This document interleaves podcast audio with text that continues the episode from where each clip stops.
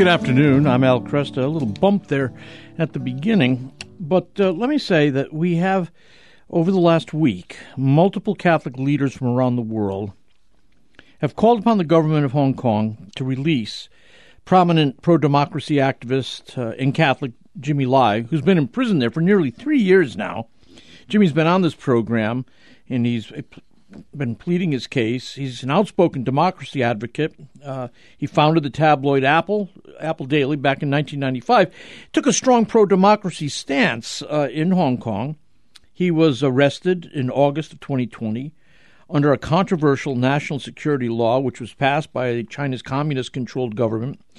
It sharply curtailed free speech in the region, obviously an effort to quash what the Chinese Communist Party considered subversion and sedition in Hong Kong. Uh, the law has very harsh penalties, including life in prison, for what the government uh, deems sedition or terrorism, including acts such as damaging public transport facilities. With me right now to kind of bring us up to up to date on the status of Jimmy Lai, we've got Mark Simon.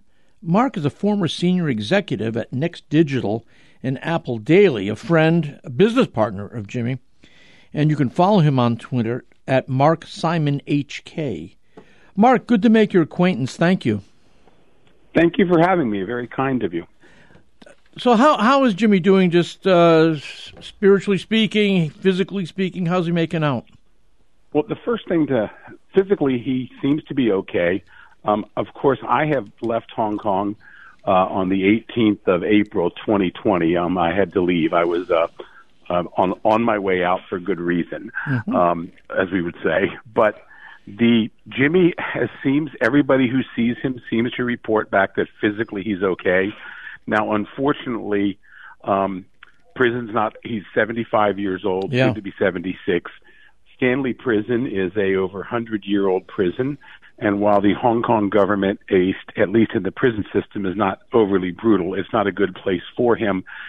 The most recent thing we've seen on Jim, Jimmy that the public would have seen is the Associated Press um, got some pictures of him um, when he was out at his exercise yard. He, he looked good, but he's lost a lot of weight. Um, Jimmy's also diabetic, um, and you know he's had some. He's had, of course, has to take that into account. But yeah. I'd add spiritually, the one thing is sometimes people become very dramatic and say Jimmy's rotting in jail. Jimmy Lai is rotting nowhere. Jimmy Lai is more free in jail than he would be if he was sitting in Hong Kong. They've got him. He's in jail, but his spirit is still there. Mm. Uh, he is. That's just the way he is. He knows what he's doing. He's fully aware of what happened.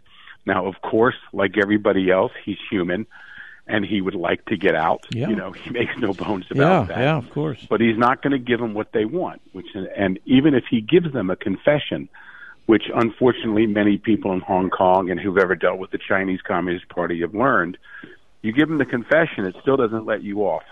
Still doesn't help you. Yeah. You know, you're still you're still going to stay for a long time. And and Jimmy holds a very special place in the uh, dark souls of the Chinese Communist Party, but especially the Hong Kong government. Mm-hmm. So, does he have advocates in Hong Kong? I mean, who, who's standing up for him?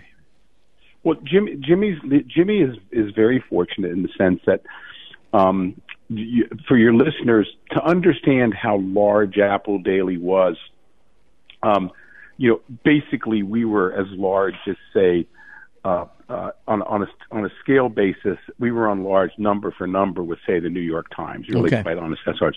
But please understand, our market was one tenth, one fifteenth the size of that. So yeah. the, the influence yeah. was was significant. So basically, we know a lot of people. Jimmy knew a lot of people. He he's he's not a poor man. You know what I'm saying? Mm-hmm. We have we have really two legal teams. We have a legal team in Hong Kong which nobody deals with because the national security law would basically, if they deal with anybody on the outside, that would be seen as collusion, interference, you, you name whatever the charge they want to make up. So the domestic team works on their own without any contact with anybody. In fact, they used to be my lawyers, and they're a very good team. They they they they work hard.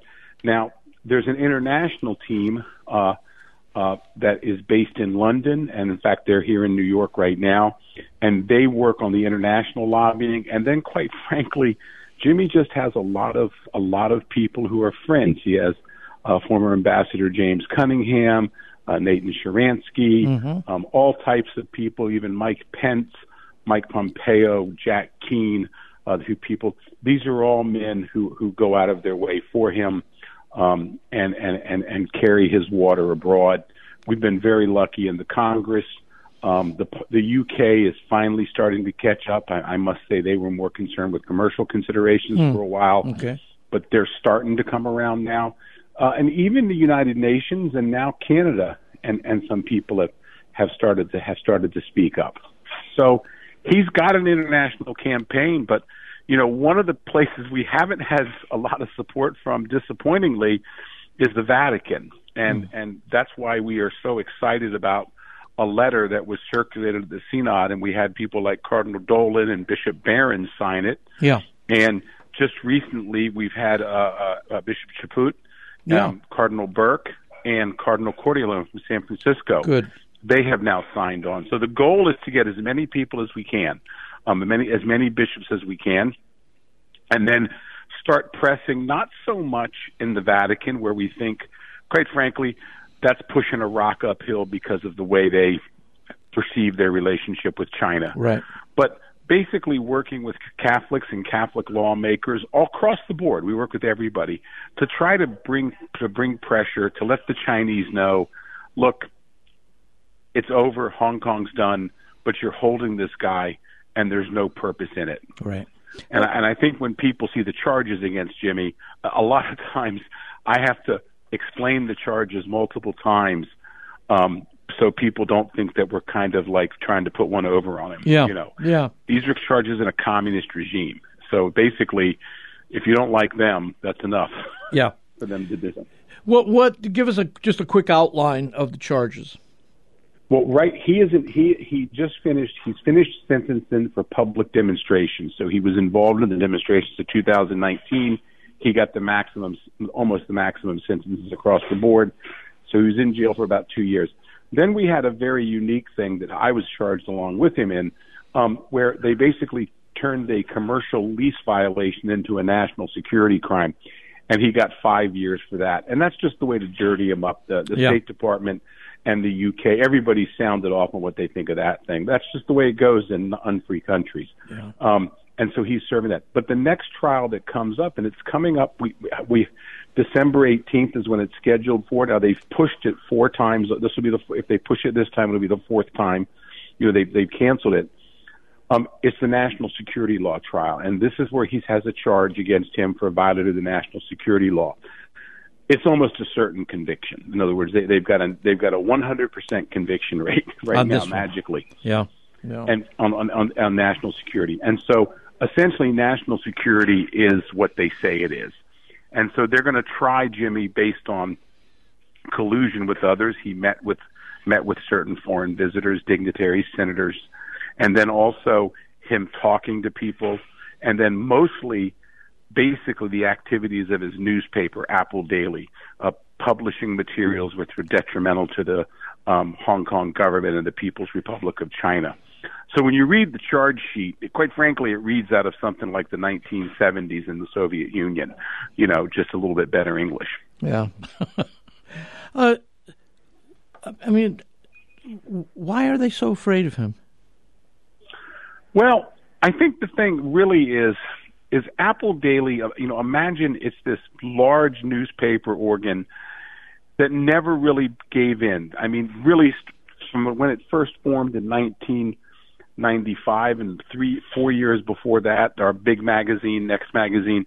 Jimmy's always been he's always been on a, a thorn in their side. He had his political awakening in 1989, and and I think the, the year of Tiananmen Square. Yes, that's right. Yeah, and the collapse of the, the Soviet Union. Soviet Union. I think the real thing that we have to remember with Jimmy is essentially he is he is a believer in democracy, free markets, rights of others, religious freedom, mm-hmm. and he states it very clearly. And it's hard for us sometimes because I know in our world everybody gets to go home after the argument. That's not the way it works in, Right. in, in, in regimes like China and Hong Kong and other places I've been in, like Myanmar or even now Russia. In other mm-hmm. words, when they take you down, they can't take any threat. It's it's hard for it's like I said, it's so hard for me to describe sometime. I feel like I'm from another world when I say they can't take anything. They can take zero dissidents. They just can't have it. And Jimmy is a mountain Yeah. of co- of dissidents for them to so they can't have him. But the easiest thing now probably for them would probably be just to release him. In other words, they are creating a martyr. Um, he's he's sitting there. He's becoming more popular in China. I Right. must say, Jimmy was very much a, a Hong Kong in, a Hong Kong issue.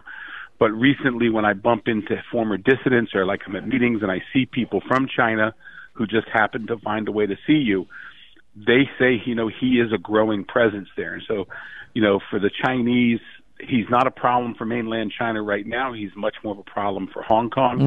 But the Chinese oversee Hong Kong. So hopefully we will see uh, some change. But that only comes with pressure. That only comes with people saying to the Chinese, look, if you want to have a normal relationship with us, which they do, if you want to trade with us normally, then, you know, we just can't stand this behavior. And the other thing I'd add is we still have 1,500 people in prison in Hong Kong. There's more prisoners in Hong Kong per person than any place else in the world, Really? more than North Korea, political prisoners. Did And, and so this is this this super prosperous town, this modern city, and you know, and I, and I know I know thirty, thirty-five of these people enough to where you know we would always talk, and then I'm familiar with another fifty or sixty more, you know, because I lived there for so long and I worked at a major newspaper. yeah. So it's really it's really not good. Uh, about 15 seconds left. Is the United States doing anything uh, to put pressure on uh, China or Hong Kong? In in fairness, in fairness, we are getting good support from the State Department and good support from the National Security Council. Okay. The problem is every time, and it's, we've seen this for years, and we saw it everywhere, is every time we are getting close to getting pressure, we seem to have this trade comes up, some incident comes up, and now, for example, APEC. We're trying to get President Biden to say something on APEC, not hmm. just on Jimmy Lai, but on the Uyghurs, on Okay. anybody, and magically the Treasury Department. Mark, up. thanks. You know, We'll talk again.